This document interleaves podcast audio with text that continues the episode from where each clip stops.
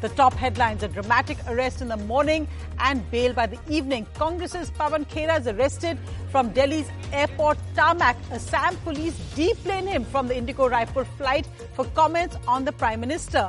On their way to the Raipur Congress plenary, leaders protest on the tarmac. FIRs filed in Assam, Lucknow, and Varanasi. The Assam Chief Minister said cops are duty bound to arrest Khera after an FIR. The Supreme Court's emergency hearing within hours. A video of Pawan Khera's comments on the Prime Minister are played in the Supreme Court. The Congress says that he's ready to offer an unconditional apology. The Supreme Court orders protection till the next hearing, allows interim bail from a local court. Uh, Assam's lawyer argues that the comments against the Prime Minister are disloyalty to the nation. And now it's the Delhi Chief Minister in the dock after Deputy Chief Minister Manish Sisodia. Kejriwal's key aide is questioned by the Enforcement Directorate today. The CBI will also question Manisha Sisodia on Sunday. Is an arrest possible?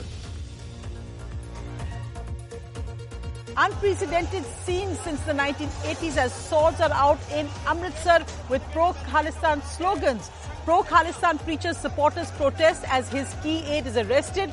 The cops give in, say they'll release the aid of the pro-Khalistan leader as they're surrounded by sword-wielding people. The world's top finance ministers in India today for the G20 meeting of finance ministers.